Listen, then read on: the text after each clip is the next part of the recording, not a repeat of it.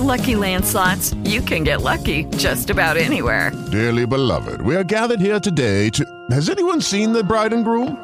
Sorry, sorry, we're here. We were getting lucky in the limo and we lost track of time. No, Lucky Land Casino, with cash prizes that add up quicker than a guest registry. In that case, I pronounce you lucky. Play for free at LuckyLandSlots.com. Daily bonuses are waiting. No purchase necessary. Void where prohibited by law. 18 plus. Terms and conditions apply. See website for details. Blog Talk Radio. This is the Body of Christ Church, inviting you to our virtual living room where we discuss today's issues and how those issues relate to the Holy Scriptures. So sit back, relax, and engage in conversation with us. Good afternoon, and the Most High in the name of Christ bless you. I am Josiah, and welcome to our virtual living room where we examine, examine recent events and other topics as they pertain to the Holy Scriptures. We give all praises to the Most High in Christ, and we give thanks for God's generous mercy, grace, and forgiveness. At this point, I'd like to remind everyone listening in uh, that the chat room is available for your comments and questions. Today's topic, I think, is a uh, very, very interesting one, and it's going to be interesting for a lot of people for a lot of different reasons. We're going to discuss a a gene that is purported to be responsible for cheating in relationships, for risky sexual behavior. And joining me here in the virtual living room to discuss this topic, we have first off our brother Abijah. Hey, Shalom, Osai. name of Christ bless everyone. It's very good to be here. And we also have with us our brother Kabar. Yes. Shalom, everyone. Good to be with you, listeners. And as always, all praises to the Most High Christ for all things and everything. Well, brothers, just uh, I know you reviewed information about this uh, cheating gene, and I know you you got some uh, some things that you want to say about this. Um, but so that the audience is aware of uh, what we're talking about, I, I did locate um, an audio clip that we can play uh, from uh, one of the news local news programs. Here, here's the article or, or the clip. If you have ever come across an unfaithful partner, you may want to cut him or her some slack. It is estimated that 53% of all people will have one or more affairs in their lifetime. And it turns out that certain people may be unfaithful because it's in their DNA. This is according to a new study. The study shows that genetics may play a really big part in sparking infidelity, even those one night stands.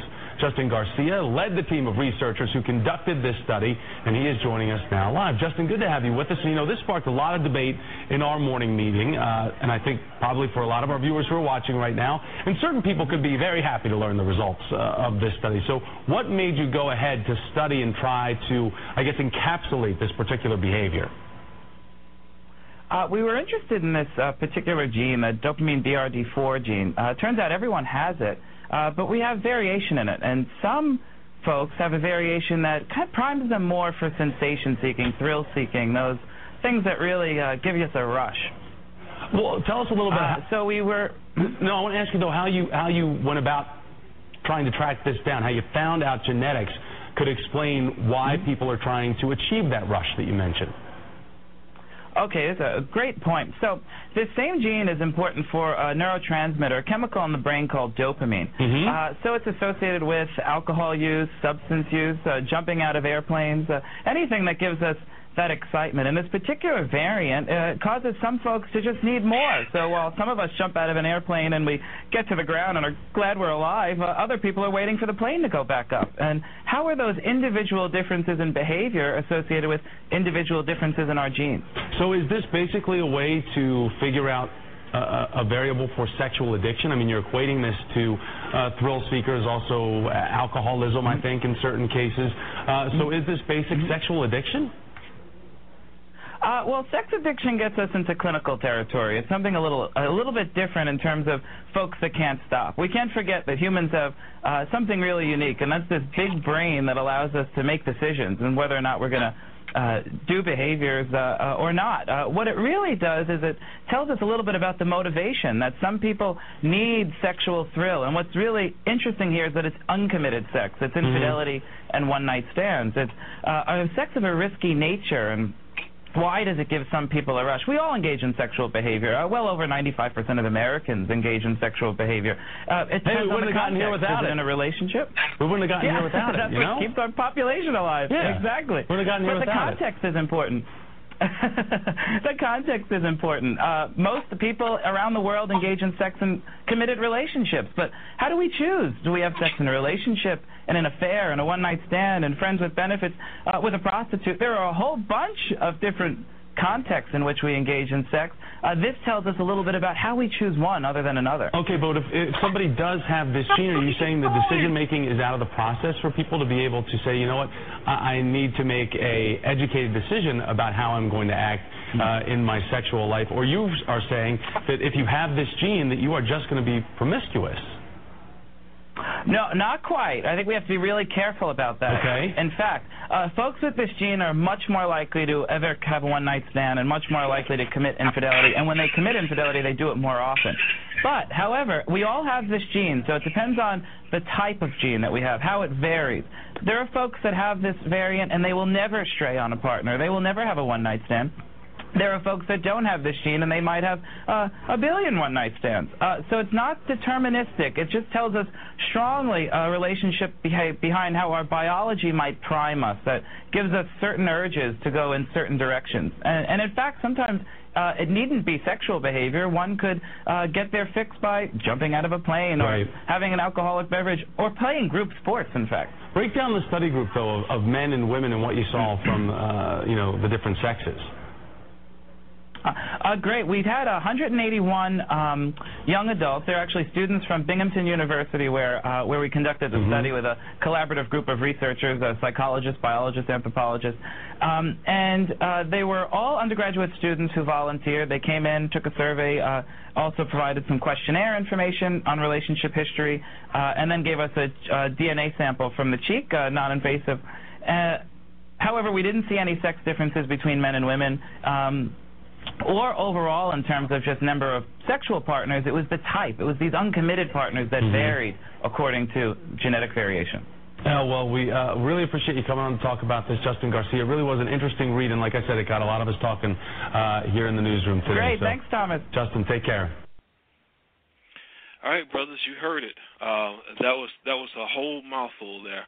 Now, um, about you, uh, you know, considering everything that this guy Justin brought out, Justin Garcia, um, you know, and understanding one thing that he did bring out was that um, simply because of the presence of that mutant gene doesn't mean that you uh, are, going to uh, cheat on your your spouse or you're going to engage in risky behavior, sexual behavior. But um, considering um, everything that was brought out, if someone were to cheat on their spouse, isn't that kind of giving them an excuse for the cheating they've done? That's funny. Well, the thing is, is um, as the clip was playing, I was actually looking for the uh, the scripture where it says that the Lord, that God made man upright, but they have sought out many inventions. It was somewhere in the Apocrypha. Um, I can't. I, that's kind of basically a paraphrase of how it goes.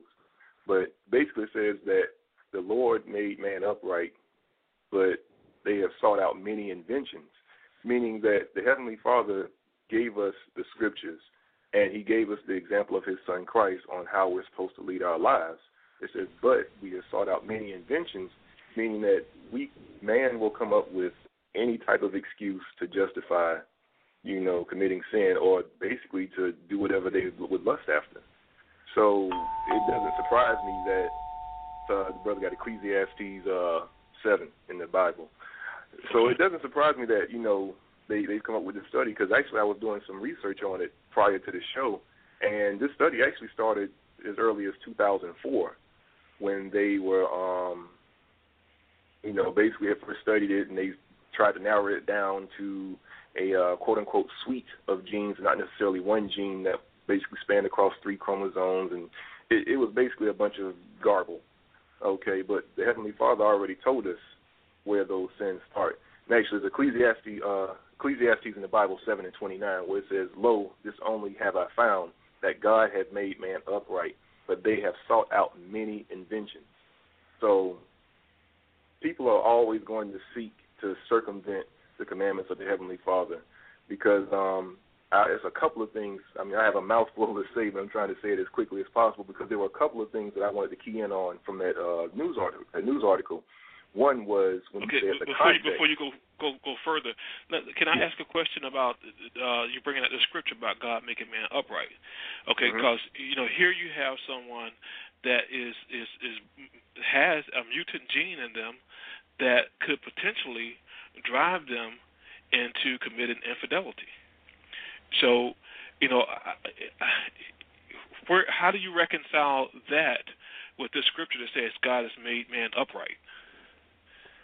Well, what it means by God made man upright, when you go back, you find out, when you basically read from Genesis all the way through, when you read the Bible, you find out how the Heavenly Father made us upright. He gave us the commandments and instructed us on how to follow them. And not only that, He uh, gave His Son for us to basically be an example. So we don't have an excuse as far as why we go astray from the commandments. He gave He gave us everything that we needed. But also, see, the thing is, the real root of the matter is the Lord already told us what was in the heart of men. So I want to go to Mark 7, and I'm going right to the point, verse 20, verse 21. And this is the Lord Jesus Christ. He says, For from within, out of the heart of men, proceed evil thoughts, adulteries, which is in the context of what the thing is, the cheating gene, okay, fornications, the one night stands, and all those other illicit uh, sexual acts, murders, thefts, covetousness, wickedness, deceit, lascivious, lasciviousness, an evil eye, blasphemy, pride, foolishness. All these evil things come from within and defile the man. So the Heavenly Father, through Christ, has already given us the context of in the scriptures as far as what type of the, uh, how we have those sexual relationships, meaning a husband and a wife. You know, so you don't see boyfriend and girlfriend in the, in the scriptures. You see the context is clearly defined as husband and a wife, and anything outside of that is fornication or adultery. And you know, just to touch on two other points where you said we have a brain to make decisions. So it, it comes down to choice. In the scriptures, the Lord said that what all these evil things come from within, and these defile the man. So that motivation that's supposed to, you know, cause us to follow the commandments is the sincerity to follow the truth and not the lust of our flesh. Okay. Uh, this time I want to invite our visitor, and we got uh, Yawanathan is in the virtual living room with us. Shalom, brother. Yawanathan? Okay, I thought he was with us. Um, apparently, uh, he is not. Uh, so you there, Yawanathan? Yes. I'm, Okay. yes, I'm here. All right. yeah. Fantastic. Um, if, if I could, if I could chime in on it, um, you know, this sounds like a case of trying to find instead of there's a gay gene or whatever type of gene. Um, this is an example of trying to find an excuse to do wickedness, and that trying to say there's fault with the heavenly Father because. That, like like the verse was bringing up, the Most High made us upright. I mean, from from the beginning, it's it would it be fair that the Most High Heavenly Father made man that without giving him sense to reason, and then giving him chance to make choices? So the Heavenly Father is fair and just on all levels, but because we choose wickedness, and now the man understands, even though they may not want to um, declare, but they understand that a lot of things that we do are corrupt. They want to get find an excuse to go green light more and support their uh, wickedness and corruption and, and this is all this is it, this is a case um, an example case and example of, of that um, action taken about. Okay. Um, Kabar, uh, Yawanathan and Abijah, they are refuting this whole idea that uh, this cheating gene, this this gene, uh, mutant gene with the dopamine and so forth in it, uh, that this is somehow going to give someone an excuse uh, to cheat on their spouse or engage in some type of risky sexual behavior. While while it may not give someone an excuse, wouldn't you say that if something like this happened and this person was found to have this mutant gene, that at least it could lend uh, some greater degree of understanding as to why they're engaging in it, you know, and you could just kind of go easier on them than you would someone who didn't have the gene. Oh, you know, this gene that they're speaking about, uh, this allele uh, 224 um, gene that they're speaking about out of the uh, it's the Karolinska Institute in Stockholm, Sweden. That's where the study is coming out of. The fact of the matter is, if you listen to, I don't know if it was a doctor or whoever this this uh, person was, but uh, speaking about the uh, study that we heard on the clip, he said that this gene is a precursor or related to such acts as jumping out of airplane, thrill seeking, so on and so forth. So he's saying this is a this is a component that motivates that type of risky behavior. Now, of course, how he's trying to link it to one night stands, uh, you can see how very loosely and subjectively that is being tied together. And of course, it goes back to the simple fact that a person is going to choose which act they're going to engage in. So, so the fact that this gene is present has nothing to do with the decision a person is going to make, whether they do one thing or the other. So, the gene being the factor that drives a person to commit one night stands is utterly ridiculous, according to the man's own statements about the study that he was involved in conducting. So you got to throw that out, number one. The whole other part is that yes, the brothers mentioned the fact in Ecclesiastes seven twenty nine that God made man upright, but that He has sought out many inventions. Now, the reason uh, Solomon is drawing from that understanding is because that is coming directly out of Genesis, the first chapter, the creation chapter, where the Lord is making everything in the six days. And you talk about when He made the plants and the earth and the water and the and the wells and the beasts and everything, and He and the Lord is saying that it was good. Jump down to Genesis chapter one, verse twenty-six. It says, "And God said, Let us make man in our image, after our likeness." Jump down to verse twenty-seven of that same Genesis chapter one. It says, "So God created man in His own image."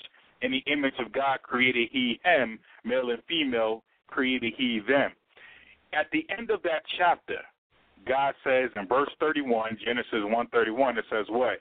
And God saw everything that he had made, and behold, it was very good.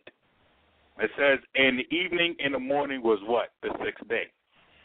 So out of all of the everything the Most High created, and on that six days, the ocean, the sun, moon, and stars, whales, creeping things, and right down to the crowning work of man, all of that was created by God, and God said it was very what?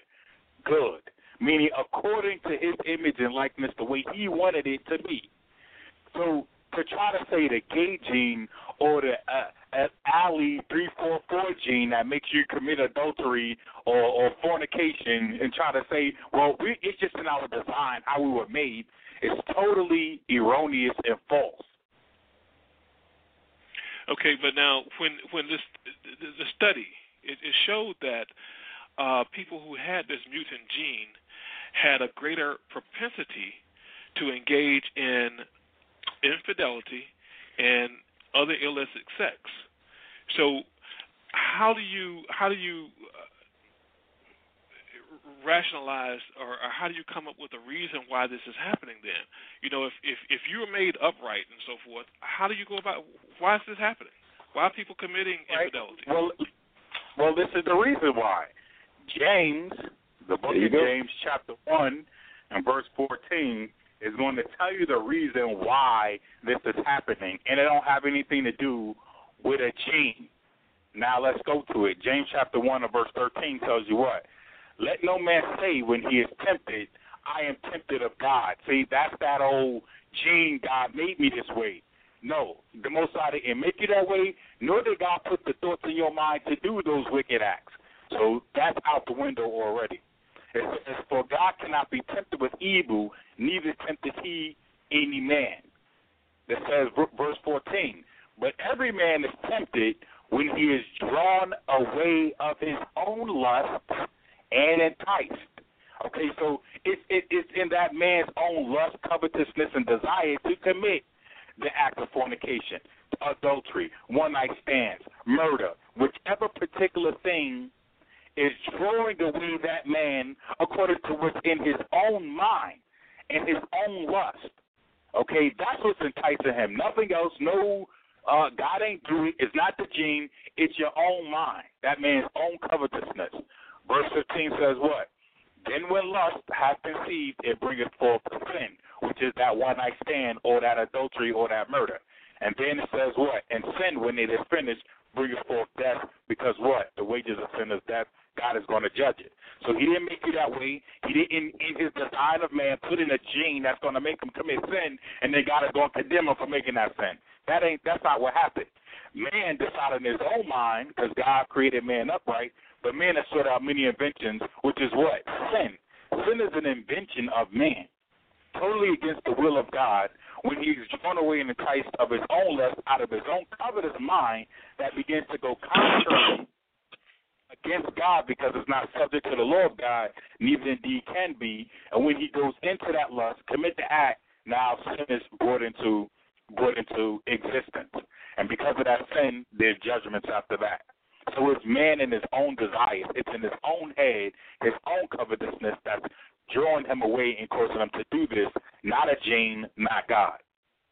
So now, bringing out these scriptures in the way that you you're bringing them out, are you um, uh, suggesting that uh, this whole study on this uh, dopamine DR4 mutant gene that it doesn't have any bearing on the infidelity or illicit sex that people have?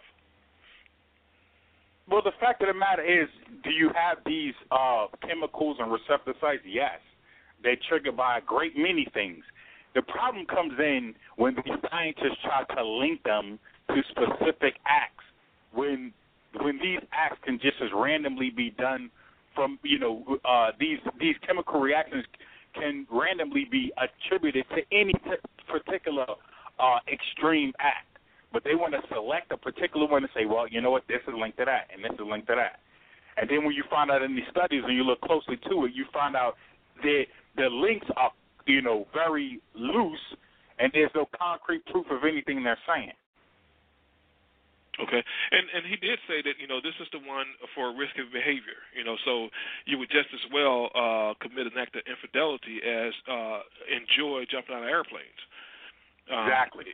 Because you get a thrill from it. You know, so um, if if but so are you bringing out scriptures to say that you know it really don't exist in the way that they are suggesting. It doesn't exist at all, even on some uh, insignificant scale. It doesn't exist. What, what I'm saying is this. Let me just get this scripture because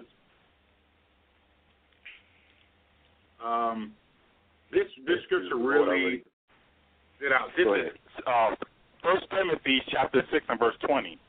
It says, "O Timothy, keep that which is committed to thy trust, avoiding profane and vain babblings. Okay, that's what's coming out of these so-called scientists' mouth with these studies.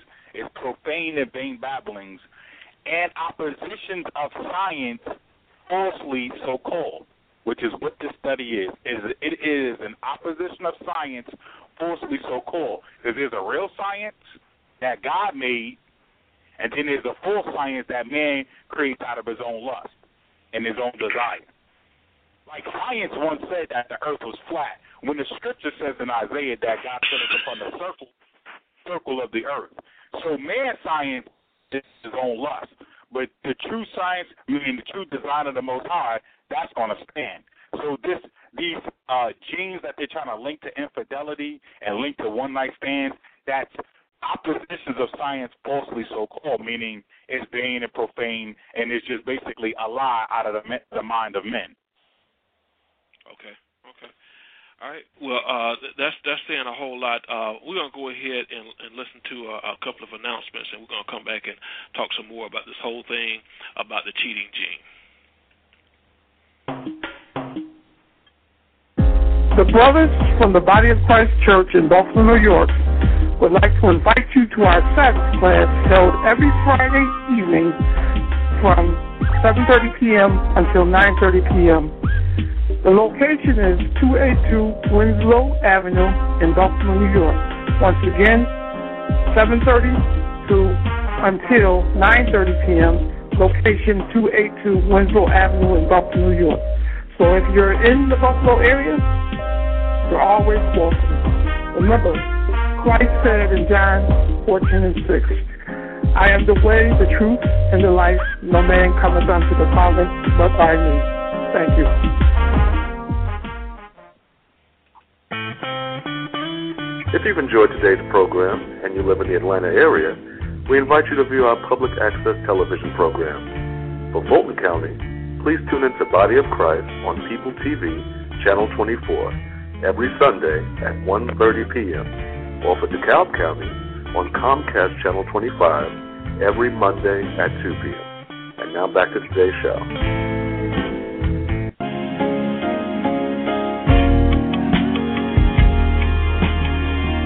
Hi, this is Samad from the Body of Christ Church in St. Louis. I would like to invite you to our show in the STL. The shows air every Wednesday at 6 p.m. It is an hour show on Charter Communications channel 980 and 981. So take some time out to get the good word, and may the Most High Christ bless you.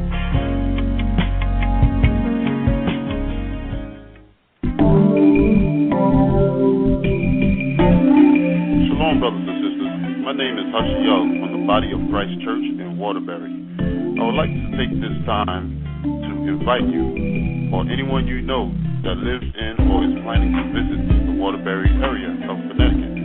That's covering the areas of Waterbury, Middlebury, Prospect, and Wolcott to tune into our show, Revelation of the Testament, airing every Saturday at 12 noon to 1 p.m. on Channel 13. And may the Most High in Christ bless your understanding and increase the fruits of your righteousness.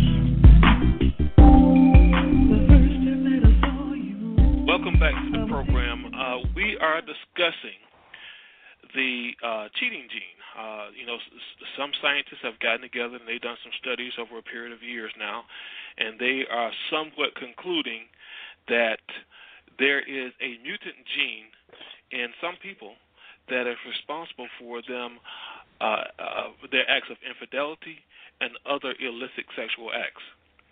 And uh, Yawanathan, uh, question I have now is, you know, someone that has already engaged in these illicit acts and so forth, and then maybe they go and have their DNA tested, and they find out that they actually do have this mutant gene.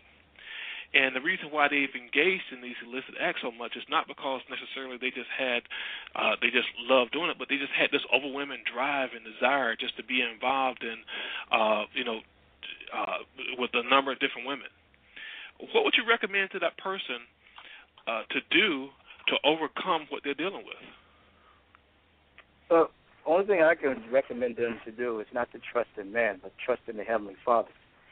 As it says in Proverbs 3 and, uh, I can get it, Proverbs 3 and 4, or 2 and 7, it states this once I get there. Proverbs chapter 3 and verse 3 and um, 5. It says, Trust in the Lord with all thine heart and lean not unto thine own understanding. All right, so the thing is to lean on what the Lord says, leave off man, his his wisdom, that is no wisdom in the sight of the heaven compared to the Lord's wisdom. And um and trying to trying to figure out why you got a gene, try to figure out why you're not following the Heavenly Father's nor his son Christ and repenting. And repent and then put on his doctrine and, and become clean to him. And then you could conquer that gene that you think or you might speculate you have, which is only envy and lust of Satan, like the brothers was bringing out. You want to be like Satan, and you love the fruits of Satan, and you want to get in dally in whatever it is that you're doing. In this regard, uh, fornication, but the world calls it a cheating game. Okay, Abijah, would you have anything to add to that? Oh, I got a great deal to add. Um, I want to read Matthew chapter 23 and verse 23 because this basically goes back to, you know, the, the gospel of repentance that Christ told us to teach. And this is when he was re, uh, rebuking the scribes and the Pharisees. I got a few scriptures I'm going to go over. It says, "Woe unto you, scribes and Pharisees, because those were the leaders that were at that time responsible that were supposed to be teaching Israel the commandments, but they weren't." And he says, "Woe unto you, scribes and Pharisees, hypocrites, for ye pay tithes of mint, anise, and cumin, but have omitted the excuse me omitted the weightier matters of the law, judgment, mercy, and faith. These ought ye to have done, and not leave the other undone." So we understand that judgment, mercy, and faith. Okay, so let's deal with judgment. Because the thing is, in dealing with repentance, we have to understand what we're repenting of and the the judgments that come with that. Here we go, judgment. First Corinthians chapter three and verse sixteen. It says, Know ye not that ye are the temple of God, and that the Spirit of God dwelleth in you? If any man defile the temple of God, him shall God destroy. For the temple of God is holy, which temple ye are. So the Lord already told us when the scriptures were brought out in Mark 7 about the things that defile a man, which is ultimately, in a nutshell, the breaking of the commandments.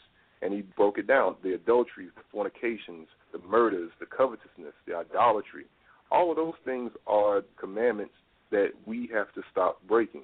And the only person that can give us that spirit to do that is Jesus Christ. Verse 18, it says, Let no man deceive himself because when we follow the things of the world that try to define how we're supposed to govern ourselves instead of the Bible, we start deceiving ourselves and justifying ourselves in our actions and not trying to be justified according to the scriptures. So it says, Let no man deceive himself. If any man among you seemeth to be wise in this world, let him become a fool that he may become wise. So it's going back to what you know what was being brought out. It says, Let him become a fool that he may become wise meaning that the wisdom of this world, we have to leave that alone when it comes to repentance and how to follow and love the Heavenly Father and how to follow and love Christ. We can't go by what the world says because Christ didn't say, oh, well, you have a gene that's going to make you do certain things or be a thrill seeker and all of that. You, you don't read that in the scriptures. That's the wisdom of this world. And the next verse tells us what the wisdom of this world is. It says, For the wisdom of, of this world is foolishness with God. For it is written, He taketh the wise in their own craftiness. I'm going to read verse 20. And again, the Lord knoweth the thoughts of the wise that they are vain. So the scriptures clearly tells us that the wisdom of this world is foolishness. If anybody wants to follow behind that and say, well, you know, I'm genetically predisposed to, you know, seek a thrill and to have one night stands or basically to go into anything, excuse me, that's contrary to the commandments, the Most High is going to judge them for that. They're going to receive or reap the the works of the uh, of the flesh, which is death ultimately, which is why the Lord gave us the mercy and the faith, because the mercy is is that a lot of the things that we do, basically we're worthy of death according to the scriptures, but because of the faith of Jesus Christ and the, and the mercy that we get through Him, we can repent of those things and not be put to death for them or be judged. An example of that was in John, where the woman that got caught in adultery, the Lord said, "What? He told her ultimately, he said, Go and sin no more. So when we hear the word of God and we see the example of Jesus Christ, we're supposed to turn ourselves from those things and repent of those things and follow what the scriptures say. I want to go to uh, 1 Corinthians 10 and 12. And brothers, you go ahead and jump in at any time if you uh, you feel to, because I don't want to monopolize the whole uh, remaining time here. Uh, 1 Corinthians 10 and 12. It says, Wherefore let him that thinketh he standeth take heed lest he fall. There hath no temptation taken you but such as is common to man. But God is faithful, who will not suffer you to be tempted above that you are able, but will with the temptation also make a way to escape, that ye may be able to bear it. So that is the mercy that we receive from the Heavenly Father in Christ to escape those sins that would destroy us. It says that those things, those temptations that come upon us are common to man. So when you look at the examples in the world and you see all of the different things that are contrary to the commandments as far as the idolatry and the fornication, I mean, you, the average person, you, everybody cheats. Everybody cheats at one point. Uh, everybody has done this. Yeah, we've all fallen short of the glory, but that doesn't mean that that's a reason for us to remain in those sins. So and that's the quote because the, the article said that it's 53 percent of us have had one or more affairs. That's more than half. So one out of every two people that you meet has had an affair. and that's that's that's talk that's just dealing with just relationships that ain't even uh so called relationships, but I ain't even dealing with just straight out one night stands and fornication. Right. So that that's that number. listen, just repent. that's all we. That's all the, the scriptures say. Just repent instead of worrying about how many people did this and how many people did that. Because the beautiful thing about repentance is that, um, and uh, one of you brothers can actually read that about uh, the scripture that says about being a new creature in Christ. Yep. I'm trying to remember exactly That's, how uh, I was. Uh, So that's Second Corinthians five twenty one, I believe. right. You know, uh, Kabar, um, there there were some comments to this article, um, and one of them I thought was uh, kind of interesting and maybe even just a little bit humorous. Um, and I want to read that comment and get your uh, response to it. Uh, this is uh, was commented by somebody whose last name is Estrada, and it says one of the good things about being Catholic is that I can bed hop all I want and be forgiven later as long as I confess. It's all good. Your comments. Okay. Well, we'll address that. That scripture that you want to, um, uh, Baja, that's uh, sorry, that's Second Corinthians five seventeen, when it Yeah. says, "Therefore, if any man, therefore, if any man be in Christ, he is a new creature. Old things are passed away. Behold, all things are become new." So, when we actually truly repent in the name of Jesus Christ and truth in in spirit sincerely and put away those those things of the former man, how we used to live, then God forgives us completely of all those things from the past. And as far as God is concerned, you are a new creature in Christ, and all those past things is like it don't even exist with the Lord if you move forward according to the doctrine of Christ and truth in the spirit. But dealing with that question that you mentioned about, well, hey, you know, I could just send up, uh, you know, three, you know, Hail three of those, and everything is okay. Mm-hmm. That that's not the, that's that's completely not the scriptures. If we go to if we go to um first uh let's go to Hebrews. Um because the thing is that is the doctrine. That's those are one of those doctrines of devils that's taught in the world. That that leads people falsely to conclude that you know, God loves me, and it don't matter what I do. I don't, I don't really. Basically, what that's saying is, I don't really have to repent. You know, but this is what the scripture actually says in Hebrews chapter ten and verse twenty six. It says, "If we, if we sin willfully, all right, meaning if we practice sin, after that we have received the knowledge of the truth, there remaineth no more sacrifice for sins." So that means that person who's practicing that sin, meaning they are committing that act, one sin after the other, laying uh, sin upon sin, and they're not repenting, and they don't have any plans on repenting. Okay, I can give you. You may have that quote. I, there's quotes from rappers that say we're going to sin a lot and pray Christ forgive us. That's not going to happen either. Okay, so that's that's the doctrines of the devil that's in the world. The scripture tell us Hebrews 10:26, if we sin willfully, meaning practice sin or continue to sin, after that we have received the knowledge of the truth, there remaineth no more sacrifice for sins. So that basically means the blood of Christ does not cover you. You are in your sins, and you're going to receive of that judgment, like it's about to tell you in verse 27.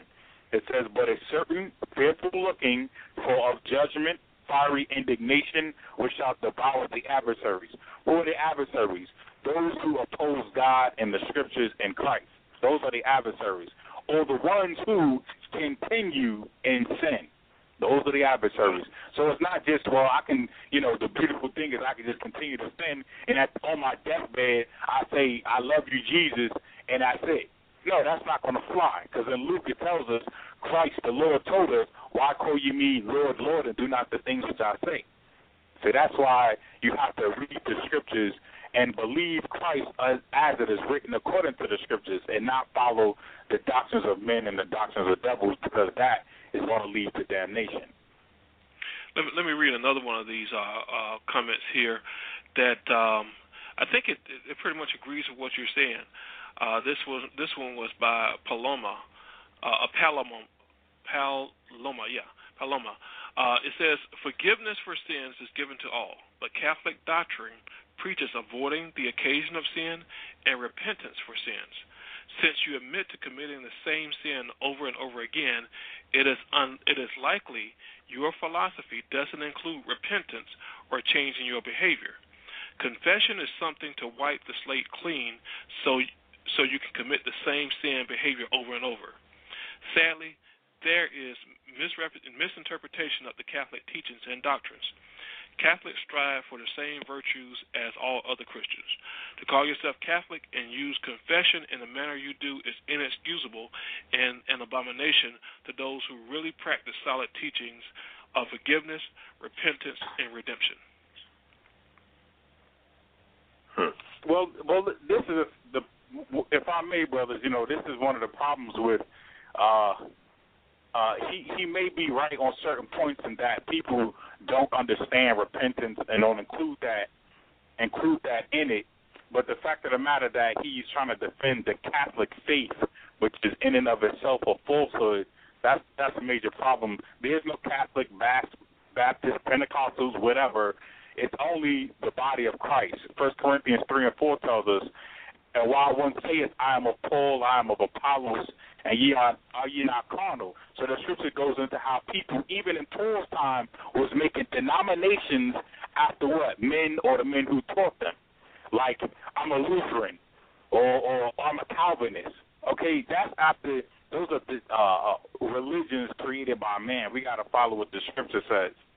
But it tells us, going back to that same point about repentance and how that understanding is not there, the scripture in Revelation, excuse me, in Romans chapter 2 verse 3 and 4 tells us, And thinkest thou this, O man, that judgest them which do such things, that and doest the same, that thou shalt escape the judgment of God. So that's talking about hypocrites. Verse 4 says, Or despisest thou the riches of his goodness and forbearance and long suffering? All right, that's God giving you a chance to repent, not so that you can continue in your sins. So it says what? Not knowing that the goodness, meaning the mercy, that the goodness of God leadeth thee to what? Repentance. That's God giving you space to repent, to learn, to see what you're doing, to confess and forsake your sins. Not to continue in sin and think at the end of your life you're going to say, "Well, I love you, Jesus," and then enter into the kingdom. That's not that's not going to happen. Okay. Yes, yes, I I just wanted to add in because even dealing dealing with um you know the whole thing about the gene and how people seek to either justify or even just put it out there as a quote unquote reason. They may not say that they may not justify the act because even in some of the articles that I looked in, you know, you depending on who was writing about it, they would actually come at it from the angle that you know I'm not we're not justifying or how you say condoning the act of infidelity. But it really goes back to that age old argument of nature, what they call nature versus nurture basically meaning nature, meaning what a person is predisposed to do or what's in their genetic makeup, or you know, basically what their instinct is, versus nurture, meaning what they learn through their environment, or as uh, in our case, what we learn in the household. You know, this, this is really what that whole thing goes back to is the so-called argument of nature versus nurture, meaning I was made this way versus this is a learned behavior. I want to read Ecclesiasticus 15 and I'm just going to go straight to the point at verse 12. I'm going to start at 11. It says, say not, say not thou that it is through the Lord that I fell away, for thou oughtest not to do the things that he hateth. So it's showing us that it's showing us that we can't blame the Heavenly Father, oh, well, the Lord gave me this gene, or the Lord made me this way, and this is why I do it. It says, for thou oughtest not to do the things that he hateth. Let's read down because it's showing you that there are things that the Heavenly Father loves us for, and there are things that He despises us for. So if we fall away and go into sin, and then want to blame the Heavenly Father for that, it says, listen, you shouldn't do the things that He told you not to do. The next verse, say not thou, He hath caused me to err, just like what we read in James. It says, for He hath no need of the sinful man. The Lord hateth all abomination, and they that fear God love it not.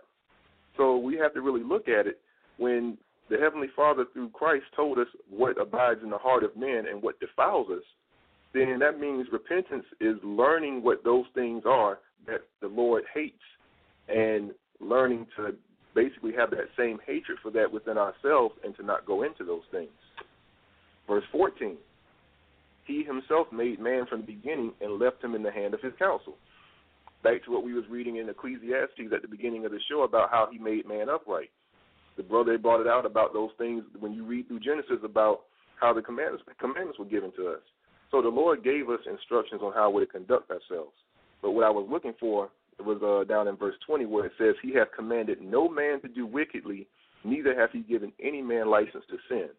So, regardless of all of the studies and the so-called justifications that man comes with comes up with, uh, his scientific studies and all of the things that they come up with to say, well, this is the reason, or that's the reason for this, or you're genetically predisposed to do certain things. Listen, the, the commandments already told us what we're supposed to do. It, it's, it's a choice. Mm-hmm. It basically boils down to a choice. Either we're going to repent through Christ and follow His words and His example, or we're not. And and that, that's the thing about um, you know, like I said, that's the thing, you know, going into repentance. Uh, go ahead. I, I, I was uh, getting ready to get another um verse, but you I think you wanted to bring something Speaking out. about choices, here's another comment uh, that has to deal with uh, choice to some degree. Um, this was written by uh, Tabby, and she says, "I am 44 and have a huge drive. I divorced my first spouse because he didn't have one at all, and I don't believe in cheating. I remarried years later, and he still can't keep up with me, but at least he tries." Brothers, your comments on that comment? Well, I mean, you know, the fact the fact of the matter is that this woman, whoever she is, Tabby, uh, she has to understand what the focal point of marriage actually is, and that's to become one flesh uh, in Christ, according to the commandments of the Lord. And yeah, sex is a part of it, but she's making that the focal point because she divorced her first husband, which, of course, in the body of Christ would be an unlawful thing because they didn't perform sexually. Okay, that would be sin to do that. And But she said that he didn't have a drive at all, though. Okay, at that all. don't That mean she didn't zero. Yeah, well, that didn't mean he didn't have sex, but is she just comparing her drive to his? So regardless of what it is, the fact of the matter, uh, the fact of the matter is that yes, we're not supposed to deny one one another, and that's not what she's saying. She just she just saying his drive, you know, wasn't potent or wasn't uh, uh, uh, as strong as hers was. She never said that you know they didn't they didn't have sex or whatever. But the fact of the matter is this: that's not a cause for divorce because the scriptures give us what the cause for divorce is, and that is idolatry, fornication. Fornication, either in a physical sense by committing an unlawful sexual act, or spiritual sense going into idolatry and forsaking the Lord. Those are the grounds for divorce, not because you feel like you're not getting enough sex. Okay, and I'd like to dig into this subject just a little bit more because now, if you have someone, you- you're married to someone, and they you don't want to have sex but maybe twice a year, and they really are not into it then, you're saying that you don't have any recourse in a situation like that. You just got to deal with it, grin and bear it. When you probably want it instead of twice a year, you might want it twice a day. Brother, I mean, a, I- um, go ahead. No, when you when you look at because first of all, we're dealing with the institution of marriage according to the scriptures. Okay. Mm-hmm. Let's look at what the scripture says that marriage is really actually a representation of. I think that's in First Corinthians. Um, But that's in Ephesians.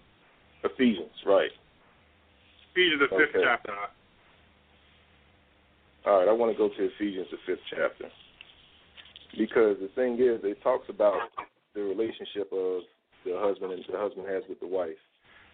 I want to go to Ephesians five, and I know it's right You there can start- towards the end. Yeah, yeah, okay. okay. I'm just gonna start, just go straight to the point. That um, let me see here.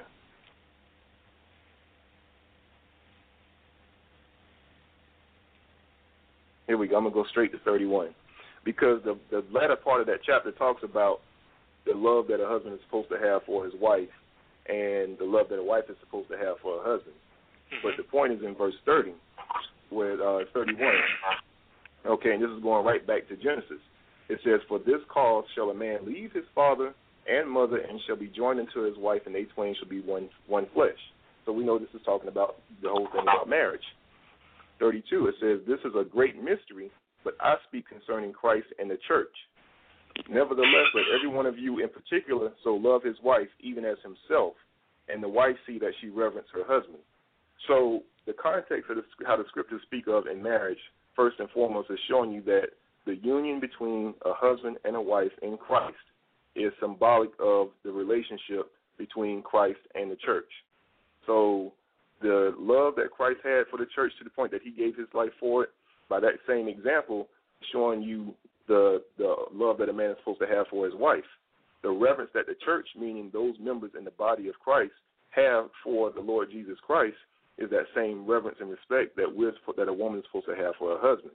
So now that we're dealing in that context, that means that when it comes to something like, you know, sex and how even even how they work certain issues out, that has to be something that they have to agree upon between themselves. Meaning it boils down to, okay, well, the scripture says that I'm supposed to love my wife and I'm supposed to nurture these nurture her, meaning primarily first in the commandments. Okay, because some people will take that and twist it, nurture her, meaning sexually.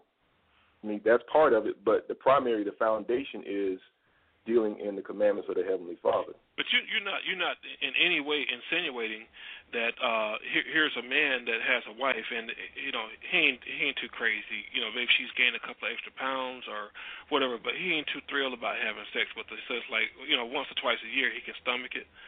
Uh, you know, so he'll he'll have sex with her about that often, but you know pretty much on you know she ain't had none in a long time, so she is wanting him and he's refusing. You're not suggesting anyway that that that type of behavior is okay. There has got to be some type of recourse for this woman in a situation like that, isn't there? A well, that goes recourse. back to the. Well, that that goes back to it. Just explained it about the husband having that same that nurture and that love for his wife, and the wife reverencing her husband. Because I'm gonna Mm-hmm. read First Corinthians seven. Um, because this was actually in the Church of Corinth. You had people that would basically had questions about marriage. Mm-hmm. Okay. First Corinthians seven and one. It says, Now concerning the things whereof you wrote unto me, it is good for a man not to touch a woman. Nevertheless, to avoid fornication, let every man have his own wife, and let every woman have her own husband. So the church had an issue about marriage because the thing was when you read the entire chapter, people were afraid to marry because they thought that they were committing sin. So now the reason why Paul started out by saying that it's not good for a man to touch a woman, when you read down further down into the chapter, it goes into I'm gonna go straight to the point. Uh, verse twenty six. Here we go. It says, For I suppose therefore that it is good for the present distress. I say that it is good for a man so to be, basically without a wife. But now verse twenty seven, Art thou bound to a wife? Seek not to be loosed. Art thou loosed from a wife? Seek not a wife. But and if thou marry, thou hast not sinned. And if a virgin marry, meaning a single woman, she hath not sinned. Nevertheless, such shall have trouble in the flesh, but I spare you. So the reason why he was advising for people to remain single is that basically so that they can they can attend to the business of the Lord. Um, Sorry, did, did you read verse five in this chapter? No, I'm getting. I'm going back to that. I'm going back to that because the thing, because the thing is, he said, but he also came back and said, but and if thou marry, thou hast not sinned. Nevertheless, thou shalt have trouble in the flesh. Meaning that's not a negative thing. That trouble in the flesh, meaning that the responsibilities and duties that you have in dealing with a marriage are basically going to going to comp I'm not going to say compound. Um, I'm looking for the proper word. Basically, you're going to be dealing with those responsibilities in marriage that you wouldn't have to deal with if you were single. In so many words. But um, going back to the first to the beginning of the chapter, verse three, it says, "Let the husband render unto the wife due benevolence, and likewise also the wife unto the husband." So that due benevolence is talking about sex. So those things, And those also, are things that brother- you have to contend with when you uh, become married. Also, on that same point, you jump down to verse 5. It says, Defraud ye not one another, except it be with what? Consent for a time. You may give yourself to fasting and prayer and come together again, that Satan tempt you not for your incontinency. That that That's also is going into sex. So the scripture basically letting you know when you get married, the husband does not have power over his body but the wife, and the wife doesn't have power over her body but the husband, meaning that that's why it goes into the defrauding part, meaning to withhold something legally, the right of somebody else. So the re- the mm-hmm. thing is that if that husband is defrauding his wife and denying her sex, that's that's unlawful. He's not supposed to do that. Neither the wife supposed to do that to the husband. It's supposed to be with consent. That of course madness doesn't start in a relationship. So the scriptures deal with it clearly, and those are things that have to be worked out, and people have to be willing to repent and apply the scriptures in those situations. That's the point. Okay, brothers, we, we do have a visitor to the virtual living room. And, uh, visitor, if you would go ahead and give us your name and comment a question. And, uh, you know, make all that quick because we're really short on time. We're about to end the program. God bless you. Thank you so very much. I'm Pastor Stephen Amaker from Deliverance by Faith in the chat room. Uh, uh, I I heard the question about men, uh, you know, uh, not performing or rather, you know, being faithful to their wives. You, you know, now you lost this taste. I want to read the scripture right fast. It's, it, it has nothing to do with that, but on the spiritual sense, it says Hebrews 6 and uh, 4 says, if for it is impossible for those who are once enlightened and have tasted of the heavenly gift that were made partners of the Holy Ghost and have tasted the good word of God and the powers of the word to come, the word to come. So, in other words, if if if I'm in love with God, I can't backslide. You know, if you really keep up your love with God, you won't have no affections for another God. So if I'm really in love with my wife, then I should not have any affections for another coming into the into into the you know to the marriage, bringing someone else. Oh, well, again, uh, so uh, what's going on? A lot of times, people are not getting married for love; they're getting married for infatuation, or because they have sex before they got married, and now they're married. They're marrying the good feeling of sex and not marrying that person. Thank you very much. Okay, well, thank you so much for uh, stopping by to visit with us. Um, that uh, I guess pretty much concludes the program today. Unless one of you brothers have another real quick comment you like, you like to make. There's nothing more to say about that. All right. Well, I uh, want to uh, say uh, thank you to uh, you brothers for participating here in the virtual living room, and also to everyone in the chat room and listening in right now. Thank you. But uh, most uh, most of all, thanks goes out to the Most High in the name of His Son Christ. Until next time, the Most High in the name of Christ bless you all. Shalom.